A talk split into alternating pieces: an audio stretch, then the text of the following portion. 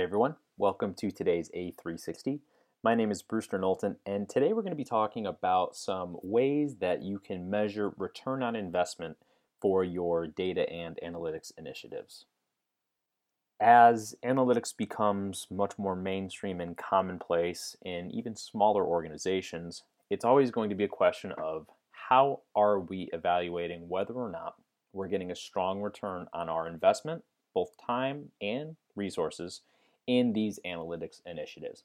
And we're going to cover a few different ways, and admittedly, some of these can at times be subjective, which makes it a challenge. And there are a lot of different ways to look at return on investment. So I'm going to recommend a few. These are good starting points. By no means is this going to be a comprehensive or exhaustive conversation about analytics ROI, but it's going to be something that gets the conversation started and gives you a few ideas uh, to get started with your own analytics initiatives and ROI calculations.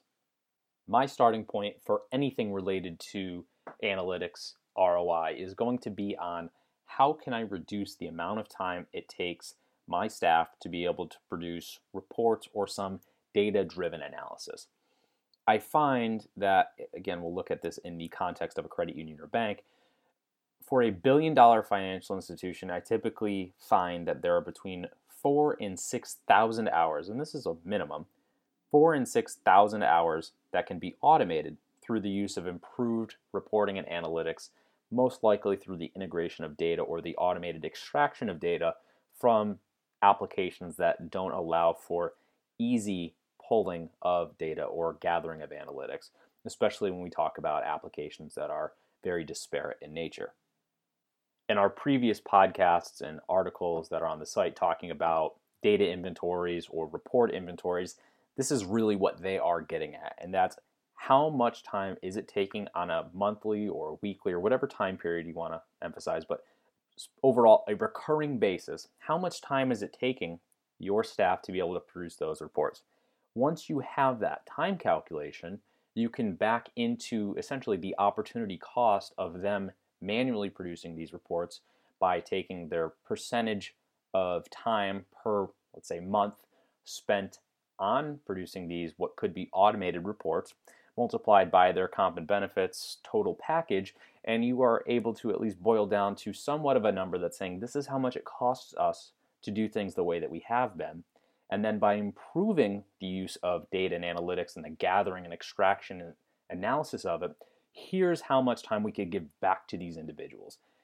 For organizations in the first 18 to 24 months of their analytics initiatives, this is where you're probably going to get the biggest bang for your buck, where you're going to get the biggest return on investment, and frankly, make a lot of friends in the process because you're giving people a lot of time back per week or per month. The next way that I would recommend you start looking at ROI for analytics is the overall access to data and analytics throughout the organization.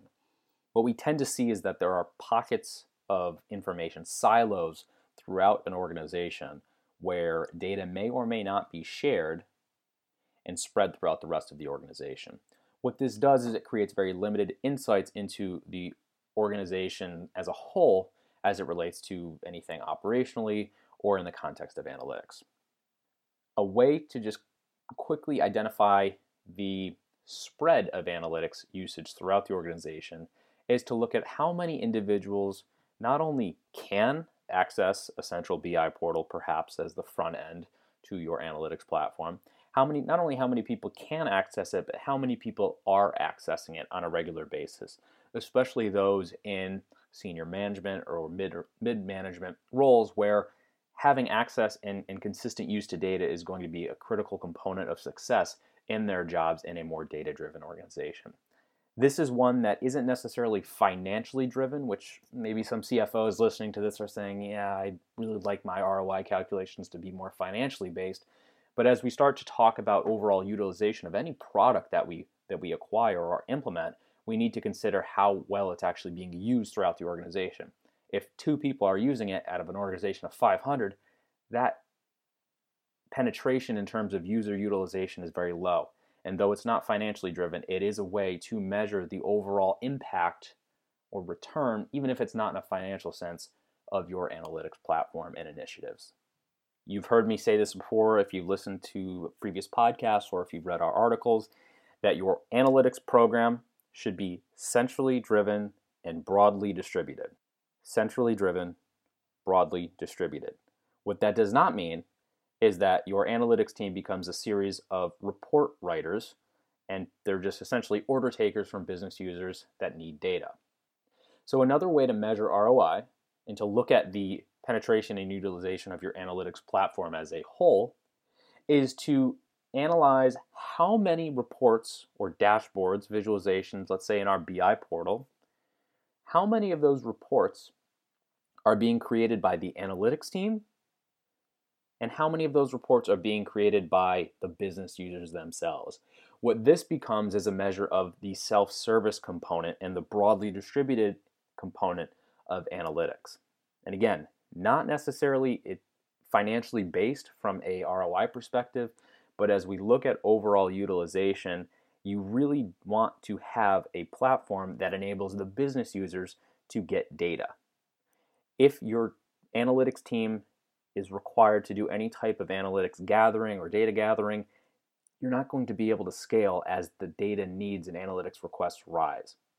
So this is a very important and integral piece to the success of any analytics program and initiative is that self-service piece. And this metric directly measures the success or failure towards that objective. The last point that I'll make about measuring ROI for analytics initiatives, and again, this is by no means an exhaustive list, but just the starting point for the conversation. The last point that I'll mention is you can measure ROI or start to determine the impact of analytics through the benchmarking process. So, for example, let's look at the lending area as, as an example. Suppose that before you were able to dive into, from an analytical perspective, your underwriting and origination data, let's say before you were able to do that, you had a 5%, let's say, average yield for your consumer loan portfolio throwing out a number. Now, after analytics, after we've gathered and integrated our loan origination data with our loan servicing data, we were able to realize that we had more opportunities to buy and, and underwrite certain loans with perhaps lower credit score borrowers at a lower tier, deeper paper, but either maintain or not increase our delinquencies and charge offs at a proportional rate so that we're actually able to make more money with essentially a reduced risk or maintaining the same risk portfolio. And so suppose after that, instead of having a 5% average yield, we were able to get to 5.6%. Now all of a sudden, we're making that extra 60 basis points on our loans, which is going to directly contribute to our bottom line.